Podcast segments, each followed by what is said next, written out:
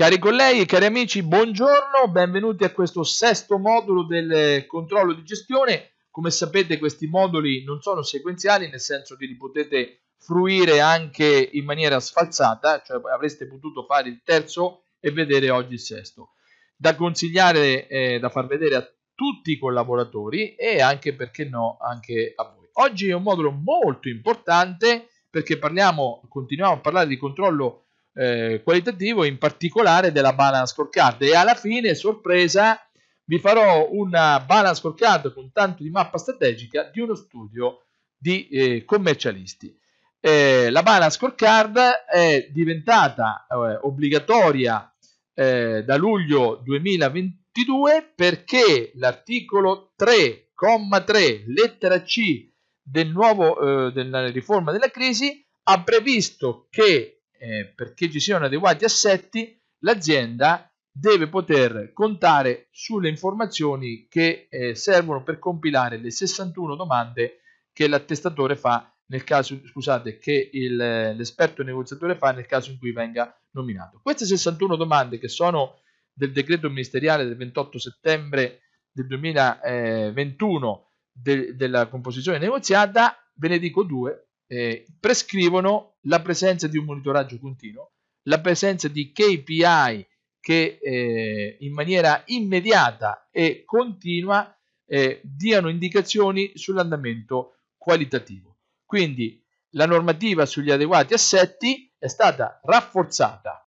Vediamo quale potrebbe essere lo strumento da utilizzare per misurare questi adeguati assetti organizzativi, amministrativi e contabili.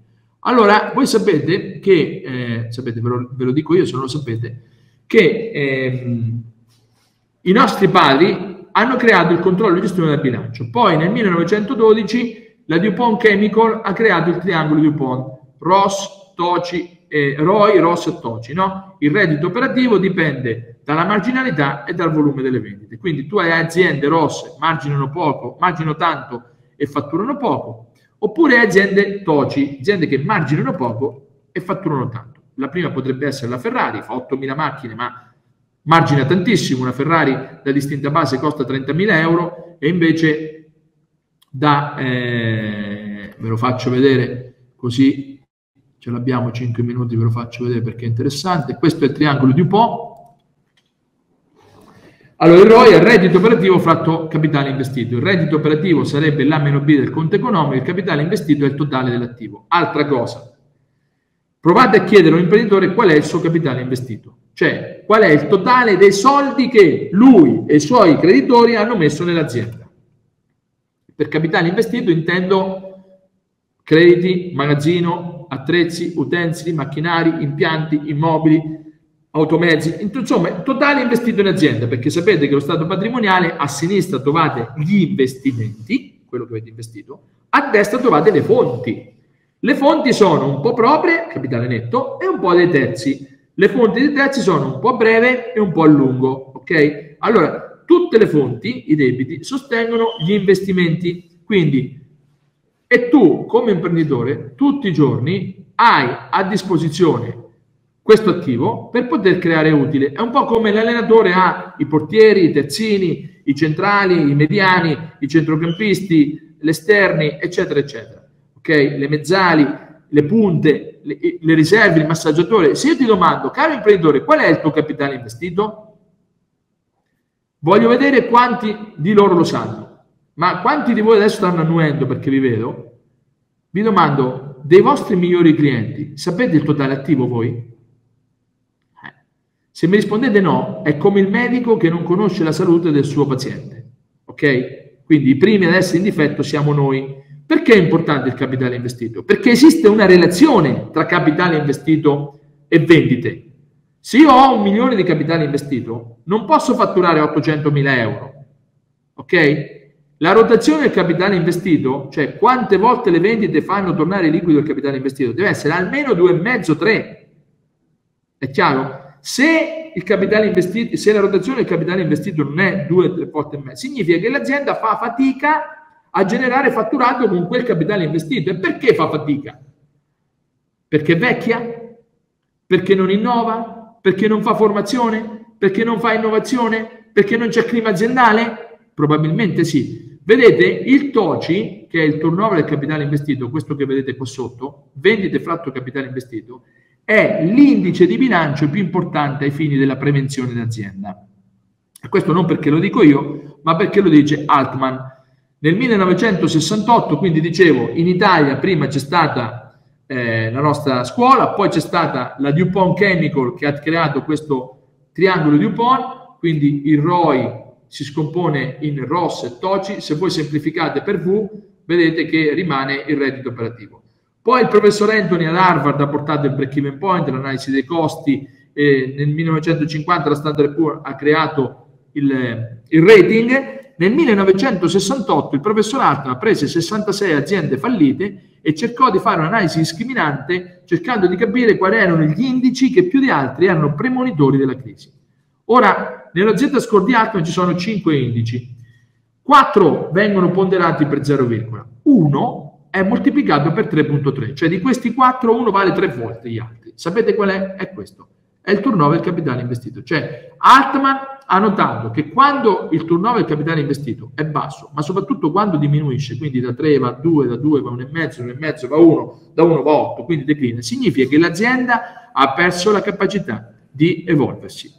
Il turnover capitale investito è l'indice di vita dell'azienda, è un indice fondamentale, ok? Però bisogna saperlo. Ecco, quindi dal bilancio magari posso vedere che il TOCI diminuisce, ma già lo capisco perché quella è una prova della crisi. Quindi quando guardo il TOCI calare, non è un intervenire sugli indizi, ma è avere la prova che l'azienda sta per fallire. Ora, le aziende ce ne sono due tipi.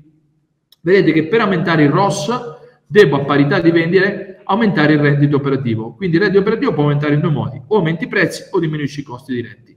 E quindi il ROI, il ROS è alto sulle aziende che immaginano molto. Dicevo, la Ferrari a distinta base, la macchina costa 30.000 euro, la puoi, la puoi eh, vendere a 300.000, quindi c'è tanto margine.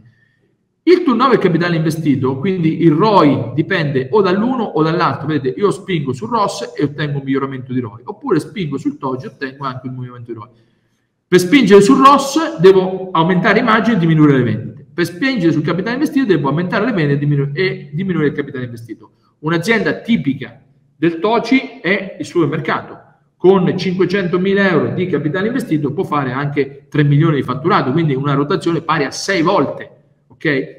Molto difficilmente troverete aziende che sono contemporaneamente rosse e toci, non ci sono nemmeno strategie che allo stesso tempo, perché se abbassi i prezzi diminuisci i margini, aumenti il fatturato ma diminuisci i margini, quindi la politica toci contraria a rosse. Se aumenti i prezzi, aumenti il rosse ma mi diminuisci il toci perché diminuisco le vendite. Quindi è, è molto importante questa cosa qui, soprattutto ai, tu- ai, tuoi clienti. Sono rosso o sono toci? Questo per esempio è rosso, questa è un'azienda rossa, vedete c'è tanta differenza fra, questo è un break even, fra i ricavi in arancione e i costi variabili in giallo che vedete sotto, vedete quanto è alto il margine, se io sommo i costi variabili ai costi totali, i neri sono i costi fissi, una volta raggiunto il break even basta che aumento di pochissimo la quantità prodotta e ho tanto margine, ma basta che la, di, la diminuisco di pochissimo e ho già una perdita. Guardate invece un'azienda Toci, ha pochi costi fissi, una piccola differenza fra eh, costi totali e costi vari- e ricavi, scusate, costi variabili e ricavi,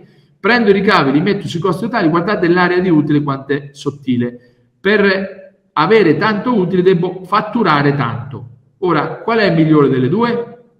Non ce n'è una migliore. L'importante è che noi sappiamo, l'importante è che noi sappiamo che tipo di azienda siamo. Ecco, quindi eh, questo per farvi capire che l'evoluzione dell'economia aziendale ha portato, dopo Altman 68, ha portato eh, due studiosi, Robert Kaplan e David Norton, a codificare la balance scorecard. Vi spiego la balance scorecard in questa, eh, eh con questo, diciamo così, con questa parabola, con questa favoletta che è dell'albero, no? Allora, immaginate un pianto da frutto e dove nella parte alta ci sono i frutti. Vedete, area dei clienti.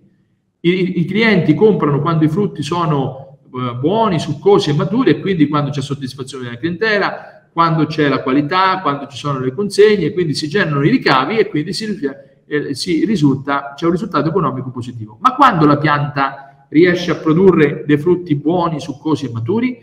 Quando l'albero, quando il fusto, fusto è l'apparato dei rami, è solido. Se il fusto è solido, la pianta produce frutti. Anche qui chi sta in campagna lo sa, si, quando si mette a dimora una pianta nuova ci vuole un po' di tempo prima che produca dei frutti, no? Eh, perché? Perché prima deve star bene la pianta. Ecco, in azienda la, il fusto sono i processi, area processi. Già abbiamo visto due aree, dobbiamo controllare l'area clienti, i frutti, e dobbiamo creare l'area dei processi. Quindi eh, dobbiamo saper comprare bene, dobbiamo saper produrre bene, produrre bene, dobbiamo saper amministrare bene e dobbiamo saper vendere bene. I quattro processi aziendali, acquisto, produzione, amministrazione e vendita, la gestione caratteristiche. Ma perché, come facciamo ad avere il fusto solido? Cioè, come facciamo a comprare bene, produrre bene, amministrare bene e vendere bene? Ecco, per fare questo occorrono la formazione, l'innovazione, il clima aziendale, occorre l'armonia fra soci, occorrono gli aspetti intangibili. Ecco, quindi creo l'area della formazione, innovazione e clima aziendale. L'azienda si divide in queste quattro aree, i clienti, i processi, la formazione, innovazione e clima aziendale. Faccio un esempio. Voglio aumentare i prezzi della mia consulenza. Come faccio? Fa- per poterlo fare, il cliente deve essere più soddisfatto. No? Gli do un servizio migliore, gli faccio capire delle cose, gli sistemo l'azienda, gli la faccio diventare più bella, più sana, eccetera, eccetera, e quello per forza mi paga di più. Ma come faccio ad, ad aumentare la soddisfazione?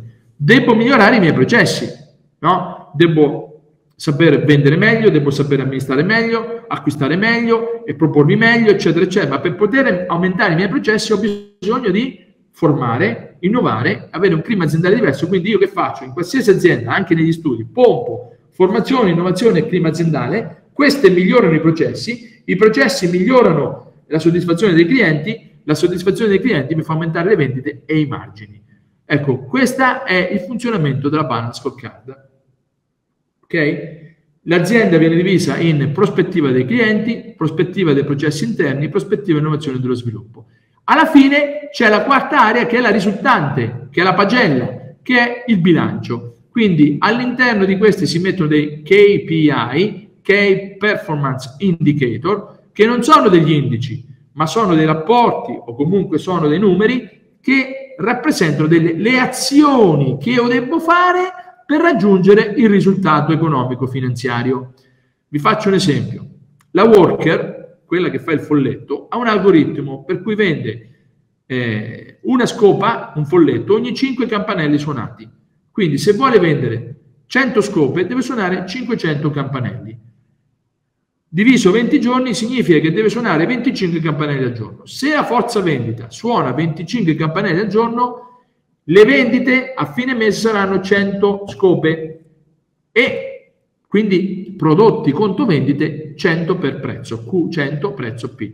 Quindi quello che accadrà in bilancio non è una botta di fortuna o una sfiga, ma è semplicemente l'esatta, eh, l'esatta manifestazione dell'intento strategico che volevo. Siccome ho agito in un certo modo, la pagella mi dice che sono stato bravo. Siccome ho fatto le cose che devo fare per raggiungere l'obiettivo, cioè i KPI cosa fanno? Misurano quello che devo fare per raggiungere l'obiettivo. Ok? Vi faccio un esempio, vediamo se ce l'ho. Sì. Vi faccio alcuni esempi di KPI così passiamo dalle chiacchiere alla, eh, alla pratica. Questo che vedete qua, eccolo qua, vedete? Io ho un'azione, suonare i campanelli. L'effetto è vendere le scope, in bilancio prodotti conto vendite. Spingo sul, sul KPI, che è un'azione, e ottengo l'effetto in bilancio. Ok? Introduco un altro prodotto, quindi che faccio? l'azione potrebbe essere numero di nuovi progetti. L'effetto è quello di creare un nuovo prodotto, il nuovo prodotto aumenta il margine, il margine aumenta il ROI e io ottengo l'effetto di migliorare il ROI. Vedete, non sto parlando di numeri, ma sto parlando di azioni. Vi facciamo alcuni esempi. Eh, numerazioni, per esempio, suonare i campanelli, aumentare le vendite, aumento sia il ROI che il ROI, che il TOCI. Ok? Ma perché si abbia un effetto sul bilancio, non è che devo fare un budget. Capisci? Perché se tu prendi i budget passati li proietti in avanti senza fare le azioni, non stai facendo una programmazione, stai soltanto dicendo guardate che cara banca, cari soci, cari investitori, che siccome la, la serie storica dei bilanci e dei costi è stata questa, io prevedo che per i prossimi anni saranno questo. Così facciamo i budget noi. E puntualmente i budget in Italia hanno una caratteristica sicura, non si avverano mai. Mai! Se vi presentano un budget avete esattamente il contrario di quello che accadrà. Perché non si può guidare la macchina con lo specchietto retrovisore, cioè non puoi dire che in futuro accadrà quello che è successo prima. Abbiamo detto, 30.000 anni di storia succedono sempre cose diverse. Il futuro non è mai uguale al passato. Dopo l'abbondanza c'è la carestia, dopo la maturità c'è il decadimento e tu mi vuoi far pensare che fare programmazione strategica sia proiettare i dati di bilancio in avanti? No, non è così, non è così. Bisogna invece scrivere cosa, quanti campanelli suonerò il prossimo anno. Io suonerò mille campanelli, diviso 5 fanno, eh, faranno, non so quello che faranno, sono 200, saranno 200, 200, eh, 200 sono 200 folletti venduti, 200 per il prezzo o i ricavi. Quello sì che è un budget. Ma andiamo avanti. Oh, fare sopralluoghi perché magari molte eh, aziende venderanno facendo sopralluoghi. Quindi se faccio sopralluoghi aumento le vendite, ho più ricavi, più toggi più ROI.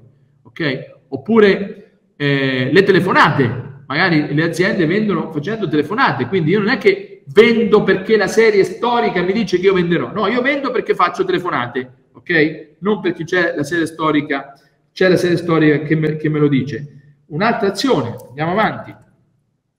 Eh, nuovi contatti, ecco, questa è la nostra. Come fa un commercialista ad aumentare i ricavi? Eh, deve conoscere nuove persone. Se tu stai tutto il giorno in studio a fare le dichiarazioni e ad ogni persona nuova che ti contatta fai il filtro della serietà digli che non ho tempo, digli che ho da fare, tu morirai come il criceto se la strategia è ho tanto da fare, quindi corro di più, mi alzo prima la mattina, vado, vado a casa più tardi, lavoro il sabato e domenica, questa non è una strategia. Questa è la strategia per andare contro un muro, ok? La strategia è togliersi dal quotidiano e mettersi a ragionare su cosa devo fare per migliorare i ROI e sicuramente la strada non è di aumentare le contabilità o, eh, o di fare le dichiarazioni di redditi, ma è di dire forse devo prendere al balzo questa situazione del 2086 e mi devo mettere a fare altro, a fare magari il patologo aziendale, ad aiutare l'azienda ad andare meglio. E quindi le azioni che devo fare quali sono? Ecco, oppure ecco, aumento la formazione. Vediamo che succede. Se aumento le ore di formazione, aumentano le competenze nei processi, aumenta la soddisfazione dei clienti, posso aumentare i prezzi, sul bilancio ho più utili, più grossi, più ROI. Quindi se io faccio formazione non sto perdendo tempo, ma sto creando un effetto positivo sul bilancio. Ok? Le premesse sul bilancio e ovviamente cementifico la capacità della, di, faccio diventare granitica la capacità di evolversi dell'azienda. Ho nuovi progetti. Cosa succede se io faccio ricerca e sviluppo e innovazione? Dici, in azienda mettiamo, facciamo ricerca e sviluppo e innovazione. L'effetto diretto, più performance nei prodotti e nei servizi. Significa che io faccio dei prodotti e dei servizi che danno un aumento di soddisfazione dei clienti, posso aumentare i prezzi e questo mi fa aumentare gli utili, il ROS o il ROI. Ok? Andiamo avanti. Ho percentuali dei premi pagati. Do dei premi do dei premi ai miei collaboratori. Che succede? Metto più premi, l'effetto è che aumenta la motivazione, la, la eh, motivazione fa migliorare il clima aziendale e di conseguenza la gente lavora di più, più efficienza nei processi, minori costi o più ricavi a parità di costi, aumenta il ROI. Ok? Quindi il, il, il, le, i premi pagati, i premi, l'incentivazione è una leva. Ok? Poi eh, numero di ore ancora di formazione più competenza. Se aumento la formazione, aumenta la competenza. Mi, la competenza fa diminuire lo stress, quindi nel clima aziendale gli stressati diminuiscono, quindi migliorano i processi, ho minori costi o più ricavi a parità di costi. Ho margine di contribuzione per addetto. Questa è una grandezza che non fa nessuno. Se migliora il margine di contribuzione per addetto, significa che ogni dipendente porta a casa di più, contribuisce di più. Significa che io, se controllo questo e lo faccio migliorare, sto migliorando l'organizzazione. l'organizzazione mi fa efficientare i processi, quindi migliori costi o più ricavi a parità di costi. L'effetto sul bilancio. Come vedete, l'effetto del bilancio è il risultato, è la pagella. Vedete, io non sto andando a piangere dalla preside, a dirgli di cambiarmi il voto. No, io cambio il mio atteggiamento con mio figlio, crea una mappa di quello che devo fare, ok? E, se quello che devo fare nella mia pianificazione della mappa è corretto, l'effetto sul bilancio ci sarà. 10. O, per esempio, controllo le non conformità dei fornitori. Quindi, come faccio a comprare bene? Si compra bene non spendendo poco, ma si compra bene, ad esempio, eh, da fornitori che non sbagliano mai le consegne per tempi e che non sbagliano mai nella qualità. Quindi se io ho, non, se ho zero non conformità, significa che ho fornitori affidabili. Meno, meno, ritardi e più qualità nella produzione, aumenta la soddisfazione dei clienti, posso aumentare i prezzi e i ricavi, quindi ho più utili, più ROS, più turnover del capitale investito e quindi più ROI. Questo qui che vedete sostanzialmente è una balance scorecard, cioè io metto all'interno di questi processi, adesso ve lo faccio vedere un po' meglio, io metto all'interno di questi processi, metto all'interno della prospettiva economico-finanziaria del cliente, dei processi interni, della prospettiva che se metto dei KPI, metto dei KPI e se controllo il KPI sono sicuro che si sta facendo per esempio formazione, innovazione e clima aziendale e quindi sono sicuro che migliori i processi, sono sicuro che aumenta la soddisfazione del cliente, sono sicuro che farò più utili, che avrò equilibrio finanziario e che l'azienda varrà di più. Questo è quello che teorizzarono Capra e Norton, questa qui che vedete è la mappa strategica quando fu presentata da Capra e Norton, adesso vi faccio vedere un esempio pratico di vedere quattro aree. Prospettiva dei clienti, prospettiva dei, finanziaria, prospettiva dei processi e prospettiva del Learn and Grow Perspective, cioè quella della formazione, innovazione e clima aziendale degli intangibili. Questa mappa strategica qua che adesso vi faccio vedere, se la trovo, eccola qui.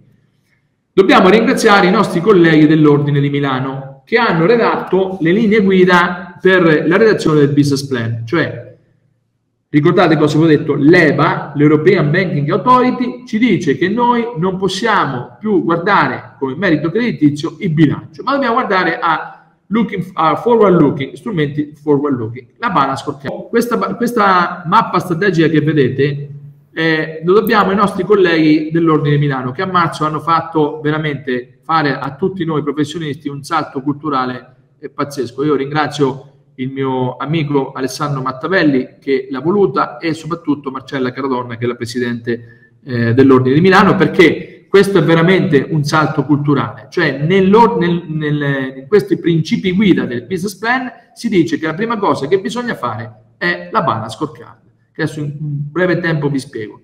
Allora, questo qui è la mappa strategica di una società che fa catering per eventi fieristici, cioè fanno catering all'interno delle fiere.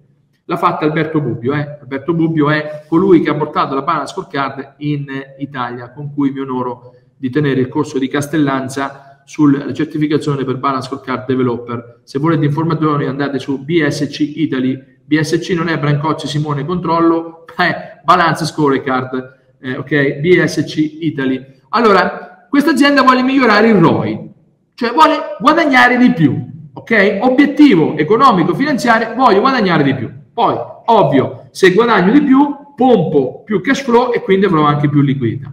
Come faccio a guadagnare di più? Più ricavi. Se voglio guadagnare di più, aumento i ricavi, o meglio, aumento anche la redditività dei ricavi, quindi lato TOCI, più ricavi, lato ROS, maggiore redditività, spingo. Attenzione perché diminuisco anche i costi, quindi due obiettivi migliorare la qualità dei ricavi, migliorare la quantità dei ricavi e ottimizzare i costi. Come faccio a aumentare i ricavi? Devo spingere, sezione, vedete che ci sono le quattro aree della Bana Scorecard, finanziaria, cliente, processi, apprendimento e crescita. Devo lavorare sui clienti. Ok, scusate, devo lavorare sui clienti appunto, quindi faccio Devo lavorare sulla notorietà del marchio perché se il marchio è conosciuto aumenterò le vendite, ovvio, e potrò aumentare anche un pochino i prezzi. Se poi do anche un servizio più tempestivo, posso aumentare i prezzi perché i clienti saranno disposti a pagarmi un po' di più perché hanno subito il servizio. Quindi devo fare notorietà del marchio e tempestività del servizio. Allora, per avere un marchio più nuovo devo introdurre nuovi prodotti. Devo fare e devo fare pubblicità. Quindi vedete sotto nella ricerca devo fare nuovi prodotti e devo aumentare la pubblicità. Ma nei processi, per poter ottimizzare i costi, ho bisogno di gestire meglio i resi e ho bisogno di più logistica, perché la tempestività del servizio mi migliora con la logistica e la logistica ottimizza anche i costi operativi. Ora, per avere più logistica e migliore gestione dei resi, ho bisogno di un sistema informatico. Questa è la mappa strategica. A questo punto, le azioni che ho descritto qua le quantifico in investimenti, fonti, costi e ricavi e adesso sì che posso fare il budget.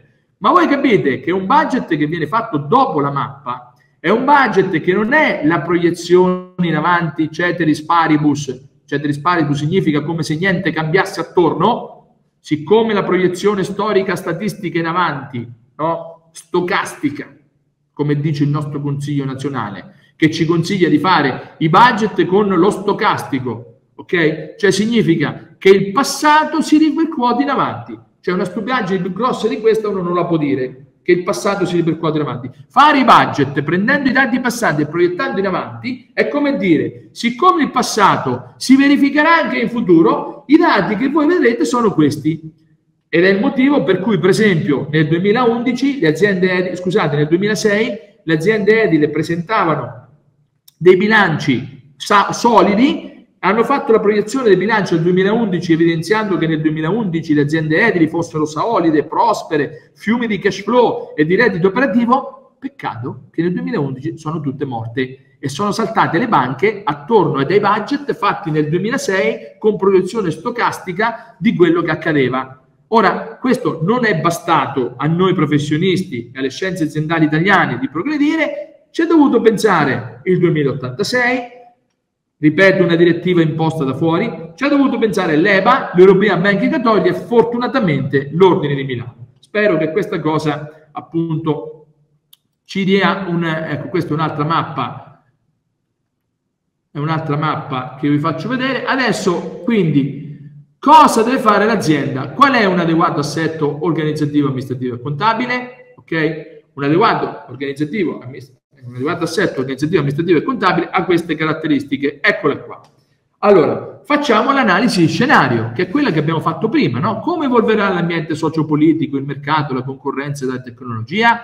Chiaro che io non posso avere la sfera di cristallo, ma ci sono delle tecniche banalmente si potrebbe fare una riunione con clienti, fornitori, professionisti e collaboratori e dire secondo voi dal punto di vista socio-economico e politico rispetto al nostro business cosa accadrà? I nostri concorrenti cosa faranno? Eh, concorre- le, le, le, I clienti come evolveranno i gusti dei clienti? La tecnologia cosa farà? E mi, e mi costruisco una, congiun- una congettura, ok? Un qualcosa che non è sicuro che accada ma probabilmente accadrà.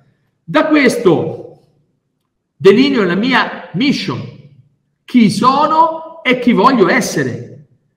La, se volete fare un'opera di bene ai vostri clienti, ditegli di scrivere la loro mission. Chi sei oggi e chi vuoi essere. Perché chi non è in grado di rispondere a queste due domande, è meglio che chiuda subito. Perché se non è in grado di rispondere, sapete cos'è? È uno che va avanti perché non può chiudere. Va avanti perché non può chiudere. Senza mission non c'è azienda. E la domanda è semplicissima, è il primo presupposto della prevenzione. Io lo metterei per legge, non l'oggetto sociale, ma la mission. Negli statuti va messa la mission, chi sono e chi voglio essere. Io mi sono messo, per esempio, la mia mission qui studio è diventare il punto di riferimento in Italia per i commercialisti nel controllo di gestione qualitativo. E tutto quello che noi facciamo da quando entriamo sulla porta, quando usciamo, quando rispondiamo al telefono, quando apriamo le buste, quando scriviamo qualcosa, è finalizzato a questo, aiutare i colleghi a capire il controllo qualitativo. Punto. Questa è la mia mission. Fatta la mission, l'analisi SWOT. Punti di forza, punti di debolezza, minacce e opportunità. L'analisi SWOT è una cosa che bisogna fare almeno due volte all'anno. Ok? Cos'è un punto di forza e un punto di debolezza? Un punto di forza è qualcosa che tu puoi difendere, tipo la posizione geografica, il possesso di know-how, il possesso di un brevetto, ok? Un clima aziendale particolarmente forte e cementato. Questi sono gli altri, non possono rincorrerti, non possono superare. Poi si fa i punti di debolezza, cioè quelle cose che noi non riusciamo a, a, a coprire e c'era un grande studioso americano, Tracker, che diceva che non bisogna perdere tempo a eh, colmare i punti di deboli, ma bisogna perdere tempo a fare leva sui punti di forza. Quindi il consiglio che do a tutti è lasciate perdere le, i punti deboli e lavorate sui punti di forza. Quali sono i punti di forza oggi, per esempio, di un commercialista? La sua grande cultura aziendale. Va un attimo rinfrescata, perché tutte queste cose che vi ho detto sicuramente sono cose che voi sapete, avete conosciuto, vanno soltanto messe a, messe a sistema, ma sono, quindi bisogna lavorare lì. Attenzione, i punti, i, le minacce e le opportunità. Dall'analisi di scenario verrà fuori uno scenario in cui ci sono delle minacce, vi ho parlato dell'intelligenza artificiale, vi ho parlato dei nuovi competitor, vi ho, manca- vi ho parlato del fatto che il cliente non è più soddisfatto del servizio fiscale, eccetera, eccetera, ma ci sono delle opportunità, 2086. Ci sono anche eh, delle minacce. Chi è più bravo sulla consulenza aziendale mi porterà via i clienti e allora c'è una mia amica eh, molto brava, una collega, che ha scritto un articolo molto intelligente, molto interessante, trasformare le minacce in opportunità e le opportunità in punto di forza. Questo dobbiamo fare. C'è la minaccia da persone intelligenti, come fa la natura? La natura è questo, trasforma la minaccia in opportunità e trasforma l'opportunità in punto di forza è proprio le, le, la cosa naturale, quindi ciò che per noi potrebbe essere un problema, quante aziende dal Covid hanno tratto vantaggio? Da una minaccia trasformata in opportunità in un punto di forza, tantissime. Chi invece sono fermate lì a piangere sono poi sparite. Quindi, dato lo scenario, data la mission, dato punti di forza, minaccia, opportunità e debolezza, faccio gli obiettivi. Mi do gli obiettivi di fatturato, mi do gli obiettivi della soddisfazione della clientela, del clima aziendale, della mi danno degli obiettivi, uno per ogni area aziendale. Fatti gli obiettivi, posso fare la mappa, quella che avete visto prima.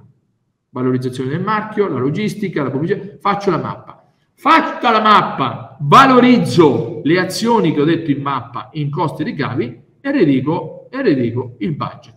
Ok? Redigo il budget. A questo punto la mappa costruisco la scorecard, cioè metto per ogni area dei KPI che mi fanno l'allarme se sto facendo quello che ho detto nella mappa, ok? E controllo, vedete c'è un controllo positivo. Se il controllo è positivo, KPI ok, continuo così. Se il controllo è negativo, faccio un intervento correttivo, faccio un feedback subito correttivo e se la correzione è buona, continuo. Se vedo che invece i KPI continuano a dirmi che le cose non vanno come avevi fatto, devo rimettere mano per forza alla mappa e devo per forza rifare il piano. Se faccio questo, io sono in going concert, che è l'altra parolina magica del 2086, la continuità aziendale, che non è la continuità aziendale degli OIC, quella che l'azienda deve essere in vita per 12 anni. La continuità aziendale del 2086, ve l'ho detto, il 2086 è, eh, è una norma anglosassone, ok? È il going concern. Gli americani, quando parlano di going concern, dicono fare ogni giorno qualcosa che dia un futuro migliore alla tua azienda. Che vuol dire avere continuità aziendale? Avere la certezza che ogni giorno si faccia una, in azienda qualcosa che dia un futuro migliore. Questo è il concetto di, eh, di going concern. Questo è come, secondo me, andrebbe ristrutturata il sistema di controllo aziendale, questo sistema di controllo qualitativo che ovviamente porta ad avere nel tempo aziende sane, non, perché le aziende se fanno questo, qualsiasi vento tira, se tira il vento a poppa si mettono di poppa, se tira il vento a prua si mettono di bolina, se vira il tempo a, dritta si mettono di, di lasco, quindi qualsiasi è il vento loro vanno sempre verso il loro obiettivo. Invece oggi la mancanza di questo sistema di controllo qualitativo che, ripeto, ripeto, è il più diffuso al mondo, è l'unico sistema di controllo. Voi andate su internet, scrivete balance scorecard, scrivetelo e vedrete quello che c'è. C'è di tutto. C'è di tutto. In Italia purtroppo è sconosciuta. Ne parliamo io, Alberto Bubbio, ad Ancona c'è Stefano Marasca, ad Udine c'è un esame che tiene, eh, fra l'altro, in, la facoltà di ingegneria Tronchia, l'ingegner Tronchia, a Siena eh, quando c'è le catture adesso un po' si studia, ma per il resto non ne parla nessuno, ok? Non si studia, se non si studia, si studia poco, ecco. Però questo purtroppo o per fortuna, non lo so, è diventata norma. Eh, quindi la banna scorecard, che ne vogliate o no, dovrebbe essere lo strumento con cui in futuro noi vivremo di questa fantastica e straordinaria eh, professione.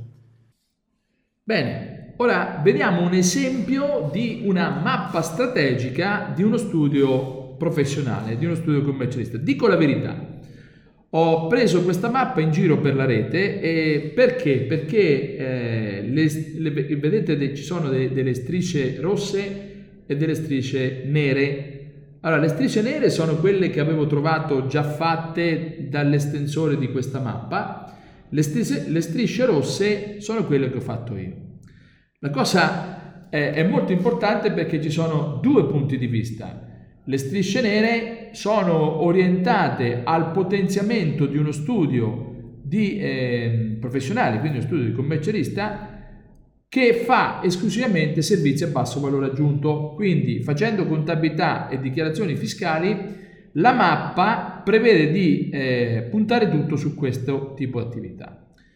Le strisce rosse invece che ho fatto io servono a eh, far crescere lo studio in un ambiente, eh, in un contesto macroeconomico, quindi contesto eh, sociopolitico, di mercato, di concorrenza e tecnologia, dove in futuro non ci, sarà, no più, non ci saranno più i servizi a basso valore aggiunto. Ruffini, che è il capo dell'Agenzia delle Entrate, ha già detto che farà tutto lui quindi ci sarà l'automatizzazione, l'automatizzazione, la semplificazione, i funzionari dell'agenzia delle entrate faranno tutto loro. Il rapporto col fisco non dovrà costare niente ai, eh, ai cittadini, sto facendo analisi scenario, ok? I clienti ormai, i migliori nostri clienti, si stanno guardando attorno, si stanno domandando, ma il mio commercialista di campagna Simone Brancozzi è in grado di campagna non perché io vivo a Grotta Azzolina che è in campagna, ma perché, fa, perché magari intende il commercialista che fa, che fa solo contabilità e fisco. È in grado di seguire la mia azienda in questo sviluppo che sta avendo? E guardate, avendo dei dubbi, vanno su internet e magari si imbattono su soggetti che dicono che i commercialisti sono degli stupidi, che i commercialisti non capiscono niente, che c'è bisogno di cose moderne, eccetera. e allora mettono in dubbio la nostra, nostro, la nostra autorevolezza e il nostro rapporto. Ci sono soggetti che sono entrati sul mercato, parliamo della concorrenza, che stanno regalando la contabilità e stanno facendo pagare la consulenza, oppure ci sono soggetti come soluzioni e tasse che stanno portando via grandissime fette di mercato, tanto che si sono quotati in borsa.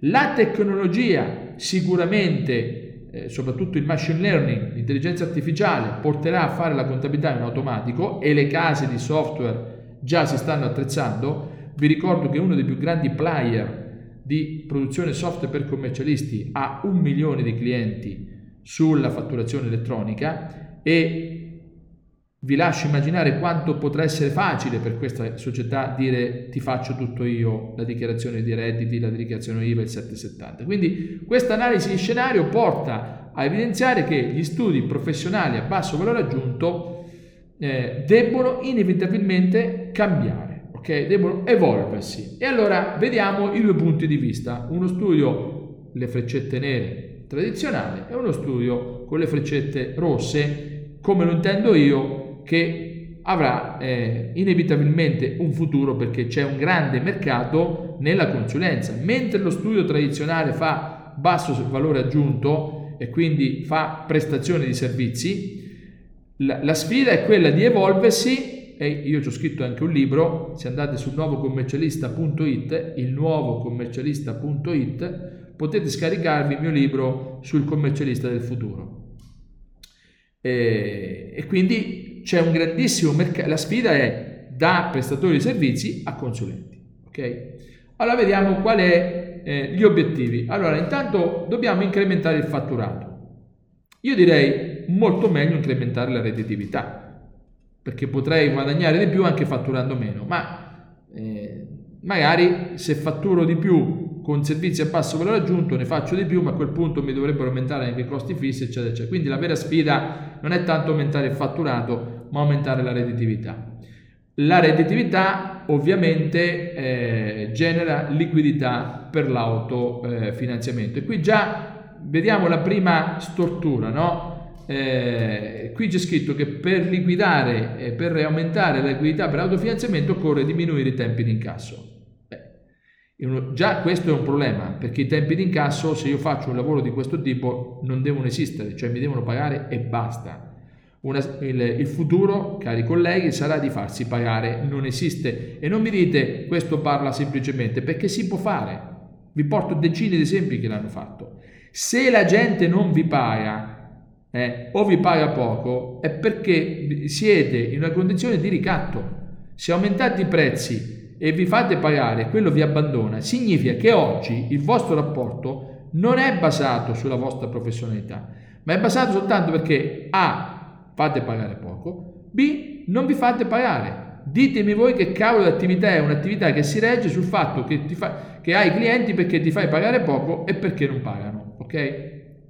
Quindi lasciamo perdere, quindi questo è evidente che sia, eh, che sia un, eh, un, errore e non capisco come si fa a generare liquidità potenziando il sistema informativo, ok? eh, io faccio fattura me la devi pagare, non me la paghi, chiudiamo il rapporto, finita qui. Ok, quindi già vedete che il retaggio dello studio professionale vecchio ti comporta anche a fare delle scelte strategiche sbagliate.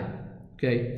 Allora andiamo a vedere come faccio ad aumentare la redditività, ad aumentare il fatturato. Ok, diciamo che la redditività porta liquidità. Ecco, questa il reddito operativo è la pompa di liquidità, ma questo non per gli studi professionali, ma per, tutti, eh, ma per tutte le tipologie di, eh, di aziende. Allora, intanto aumentare il margine dei servizi, ok? Ma per aumentare il margine dei servizi io devo automaticamente avere dei servizi diversi, ok? Devo avere dei servizi che producano non soltanto perché c'è una riduzione dei costi, e qui la linea è, vedete, ma, so, ma perché ci sia un miglioramento no, ci sia un miglioramento anche nella soddisfazione della clientela ed ecco che quindi diventa necessario apprendere nuove competenze. È la linea rossa, nuove competenze da prestatore di servizi e quindi devi imparare a fare nuove cose. Ma dice, ma io non è che le posso fare tutte, come faccio? E allora, amico mio, devi unirti, devi, devi unirti nel network. Ecco, nel network consulente aziendale Italia noi siamo 600 e ognuno di noi può dare ai propri clienti un servizio che altri danno e magari io, che ne so, eh, devo fare una scissione, chiamo il mio collega, me la fa immediatamente, devo fare eh, un business plan, chiamo il mio collega e me lo fa immediatamente. Quindi network per avere nuove competenze, apprendimento di nuove competenze, aumentare i margini e servizi perché mi faccio pagare un po' di più e soprattutto potenziando il sistema informativo riesco a, a magari a ottimizzare, a ottimizzare eh, i costi. Poi il fatturato, ma anche la redditività, qui ci manca una, ci manca una riga, da brand awareness aumentare la redditività, aumenta anche con lo standing. Ma lo standing come fa ad aumentare? Cioè la tua autorevolezza. Allora lo standing intanto aumenta con la comunicazione.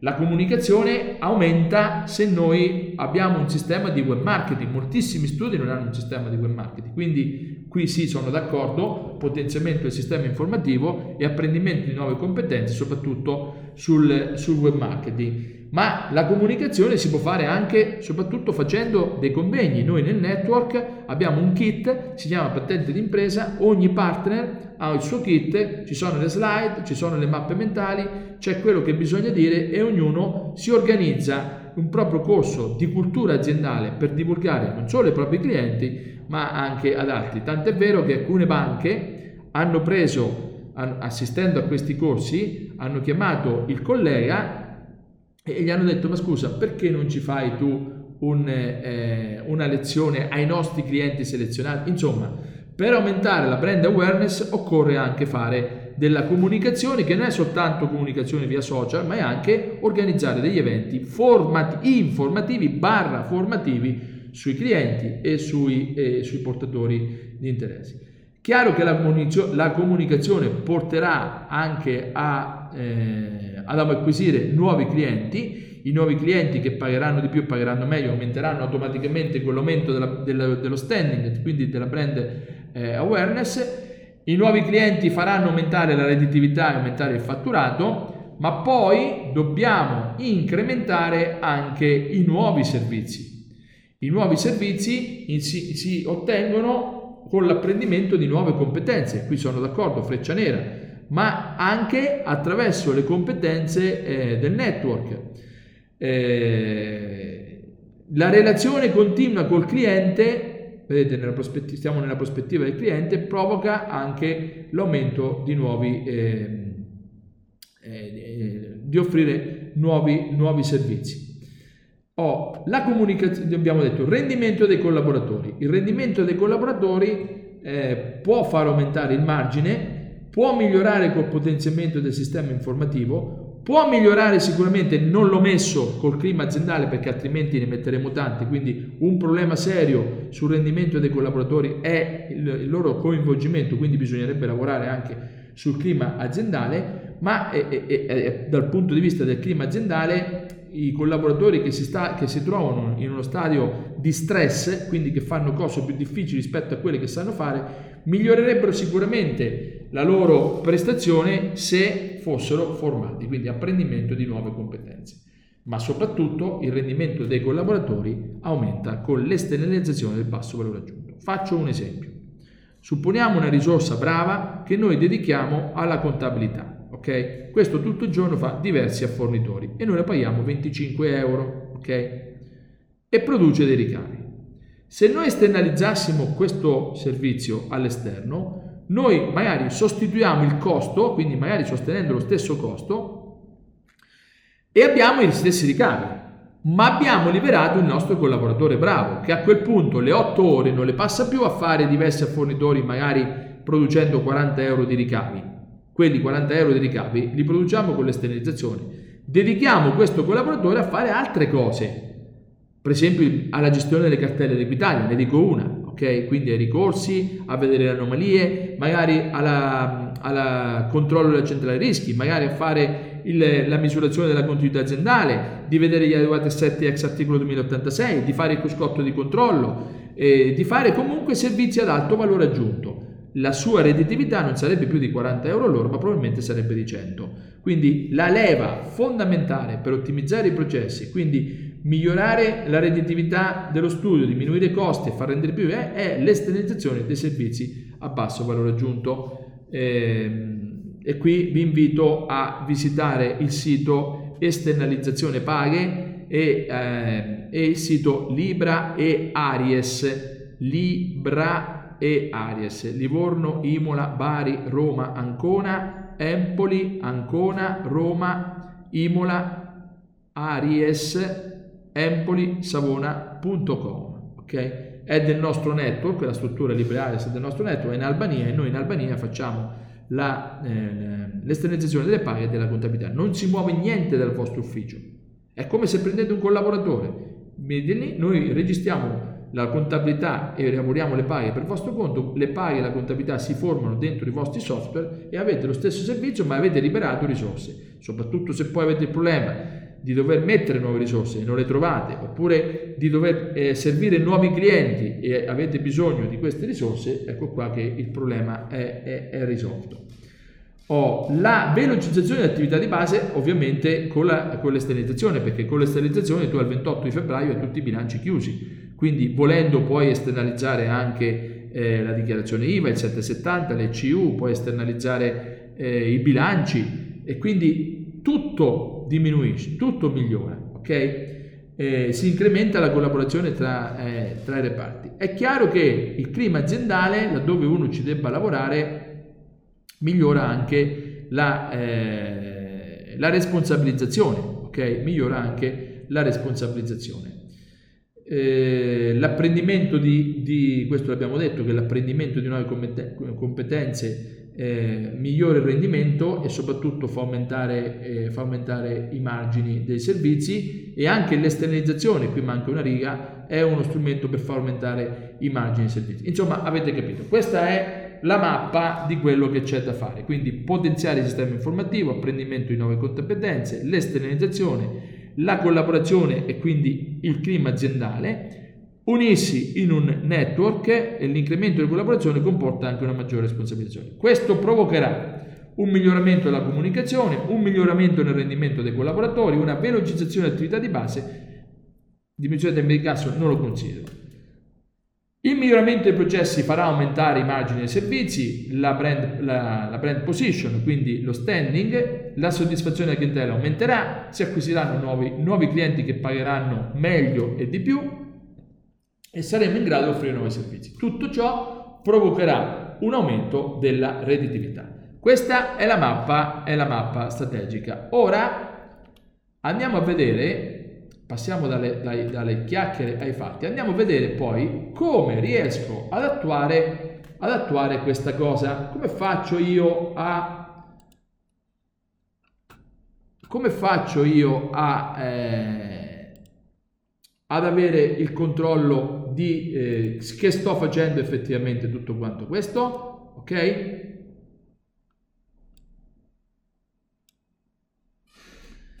Allora, uso il cuscotto di controllo. Intanto il cuscotto di controllo c'è il profilo aziendale e quindi metto studio di commercialista, ci sono tanti profili, beh, tanti, eh, profili metto studio commercialista, questo è uno studio piccolino, tre dipendenti, costo anno dipendente sono, eh, sono quattro, evidentemente sono, qui uno poteva mettere anche, uh, sono tre part time, quindi o metto tre dipendenti al costo del part time oppure metto un dipendente e mezzo al costo pieno. Le ore di formazione del titolare sono 24 ore al mese, le ore di formazione per i collaboratori totali sono 48. Eh, per poter trovare nuovi clienti e aumentare il fatturato, l'obiettivo è avere nuovi contatti al mese. Quindi l'obiettivo di questo studio è avere un nuovo contatto al mese. I clienti ovviamente sono ripetitivi, i clienti occasionali sono quelli che vengono dalle gare di appalto.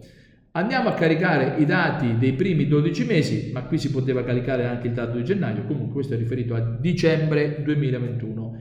Il reddito operativo è 32.819, il capitale investito è 62.000 euro, i ricavi di periodo 189. Quindi abbiamo una rotazione del capitale investito pari eh, al 3.5, quindi è un buon, eh, buon mh, mm, rotazione del capitale investito, vedete verde sulla redditività diciamo che è medio, è medio alta, non è, non è, alta, vedete che è giallo perché la redditività dello studio dovrebbe essere un po' più alta. Quindi cosa vuol dire? Vuol dire che il collega ha un fatturato eh, diciamo corretto, ok? Perché è tre volte il capitale investito, quindi molto buono, però una redditività vendita, eh, reddito operativo fratto vendite, il rosso, reddito non sales, a del 17 dovrebbe essere più alta, quindi dovrebbe mettere dentro nuovi prodotti e, e nuovi, scusate, nuovi servizi oppure aumentare i prezzi. Dal punto di vista della liquidità è un pochino tirato perché c'è un deficit di 8.000 euro e qui per esempio se uno mettesse un bel mutuo da 10.000 euro vedete che la sua situazione cambierebbe, eh, cambierebbe e andrebbe in equilibrio ma eh, eh, questo è un consiglio che magari al collega, eh, al collega daremo. Oh, lo Z-score inseriamo gli interessi, lo Z-score di Altman sapete che è l'indice che eh, predice il fallimento di, di un'azienda con tre anni eh, di anticipo, anche lui è posizionato sui livelli alti. Non è un caso che il valore del cruscotto, questo 93 che vedete sulla destra, è il valore della salute attuale di questa azienda. Questa azienda ha una salute no, da 0 a 193 ok? Di cui 95, vedete le quattro aree, 100 è della situazione economico-finanziaria, 88 è la situazione, aspettate che aggiorno perché non è aggiornata, 95, eccolo qua, 95 è il bilancio per via di questi 10.000 euro che mancano, c'è un piccolo squilibrio a breve sul deficit di liquidità Il rapporto con i clienti è 88, l'area processi è 100, formazione e innovazione è 91. Diciamo che è un collega che, che, io conosco fra l'altro, che ha lavorato molto soprattutto sul clima aziendale, sulla delega, sull'organizzazione dei processi, ha investito molto in formazione ed è riuscito ad avere un gioiellino tra le mani. Ok? Adesso la redditività ovviamente è quella che è, ma capite che uno studio con, un, con uno e mezzo è, è, e può crescere ancora. Ok? Quindi lo Z score Andiamo a vedere l'area clienti. La soddisfazione dei propri clienti misurata è all'80%. Ha trovato 3 clienti nel mese di dicembre che su un totale di 91 è un giusto rapporto. Ovviamente qui non bisogna avere troppi clienti nuovi perché significa che, che i vecchi se ne vanno eh, e ne, non bisogna avere nemmeno solo vecchi clienti perché altrimenti significa che non, eh, significa che non, eh, che non comunichi. Ecco, invece di trovarne uno di nuovi contatti, ne ha trovati due, quindi anche dal punto di vista delle azioni per vendere, eh, diciamo che si è comportato molto bene. Andiamo a vedere la parte dei processi. Questo è il budget dinamico dei prossimi 12 mesi in utenze, interessi, spese per professionisti, numero di dipendenti, ammortamenti, locazioni, imposte, altri costi indiretti. Lo studio è aperto 312 eh, giorni all'anno e lo studio ogni giorno costa 341 euro. Ok, questo è il costo quando si tira sulla serranda il collega spende 341 euro. Eh, I ricavi dell'ultimo mese sono stati circa 22.000 euro e il margine di contribuzione, cioè tolte eh, le, evidentemente si avvale anche della prestazione, perché normalmente i servizi di un commercialista sono tutto margine, no? a meno che per erogare il servizio noi non dobbiamo comprare dei software, non dobbiamo rivolgerci ad altri professionisti, quindi comunque da 21 puliti lordi ne sono rimasti 15.000.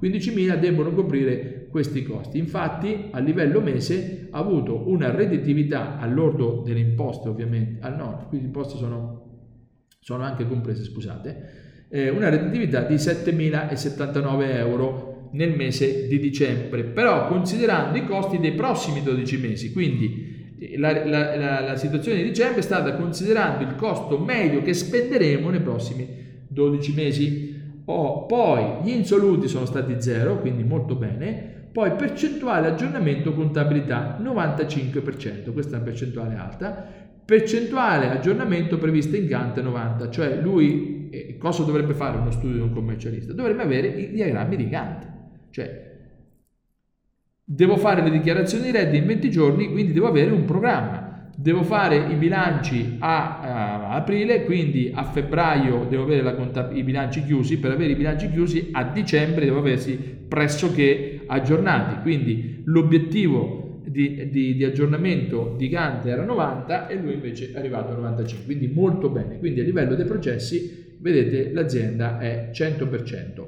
Andiamo a vedere formazione, innovazione e clima aziendale. Allora, ha ricevuto da questi 4, 3 collaboratori 12 consigli, quindi significa che il collaboratore dando dei consigli significa che è un collaboratore molto motivato, ok? Molto motivato, eh, sono tutte e tre molto motivati. Eh, nei 21.000 euro di ricavi ha avuto 5.000 euro di ricavi da nuovi servizi, quindi sta facendo innovazione strategica, probabilmente Cruscotti eh, perché è un partner del network che ha questi biscotti. Le ore di formazione del titolare nell'ultimo mese sono state 20 e le ore di formazione dell'ultimo buono dei, dei, dei collaboratori sono stati 92.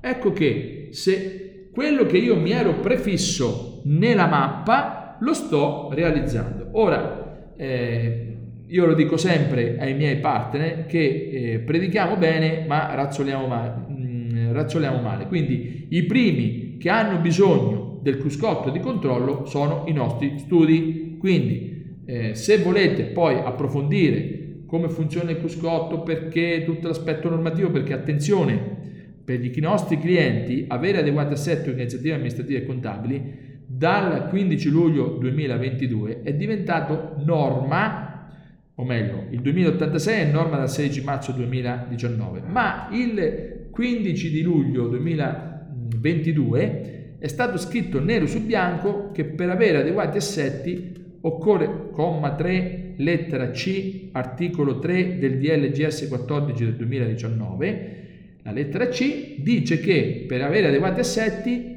ogni azienda, ogni imprenditore anche piccolo, deve poter disporre in ogni momento in azienda delle informazioni necessarie a compilare la checklist di cui al decreto ministeriale del Ministero di Grazia e Giustizia del 28 settembre del 2019, che sono 61 domande. Ve ne dico solo due. 1.3. L'azienda ha un monitoraggio continuo? 1.4. L'azienda dispone di KPI che possono permettere un monitoraggio rapido e immediato? KPI non sono indici di bilancio, amici miei. Quindi sappiate che chi non usa la Bana Scorecard, e il Cuscotto è una Bana Scorecard, non, è, non sta rispettando il 2086 e se l'azienda fa dei debiti, ex articolo 2476 secondo comma, i debiti li paga, sesto comma, scusate, 2476 sesto comma, i debiti li paga l'amministratore e quando succederà poi l'amministratore dirà ma io avevo un commercialista che me lo doveva dire eccetera eccetera. Quindi sostanzialmente da luglio dal 15 luglio 2022 è diventato obbligatorio avere una bala scorcante quindi misurare i KPI avere un piano fare la mappa strategica fare l'analisi in scenario perché 4.8 delle domande che sono 61 dice il, ha un piano, il piano è coerente, il piano è, ha tenuto conto dell'attuale situazione in cui si trova. Inoltre i KPI e gli indicatori sono quelli specifici del settore ed ecco che quindi noi attraverso, eh, come avete visto, i cluster, no? abbiamo commercialista, dentista, farmacista, ce l'abbiamo tutti, ok? Ce l'abbiamo tutti, aziende produttrici, enogastronomia, ce l'abbiamo tutti, tutti quanti i cluster, tutti i codici ateco e hanno per ognuno un proprio KPI e un proprio badge. Ecco, io eh, con questo si conclude appunto il sesto modulo del eh, controllo di gestione. Vi invito tutti, qualora non l'aveste fatto, a frequentare i primi, soprattutto a far partecipare i vostri, i vostri collaboratori. Se volete partecipare al bootcamp sul cruscotto di controllo sulla balance scorecard, andate sul sito cruscottodicontrollo.it trovate eh, bootcamp, eh, c'è, un, c'è proprio un link bootcamp, adesso ve lo faccio vedere, www.cruscottodicontrollo.it, voi andate nel menu iniziale, c'è... Eh, scusate che alzo, ecco qua, c'è eventi Cuscotto in streaming, cliccate qui, ci sono tutti i martedì e tutti i venerdì, sia al mattino che il pomeriggio, quindi cliccate qui e vi iscrivete, eh, e vi iscrivete al... Eh, e, vi iscrivete, e vi iscrivete, questo è un, è un, è un evento vecchio, ma eh, se andate qui trovate quello di questa settimana, ok? Potete iscrivervi sia per la parte della mattina sia per la parte eh, alla sera, ok? Sia per la parte della mattina che per la parte della sera. Ok, grazie e arrivederci a tutti al prossimo appuntamento. Un abbraccio a tutti, buon lavoro.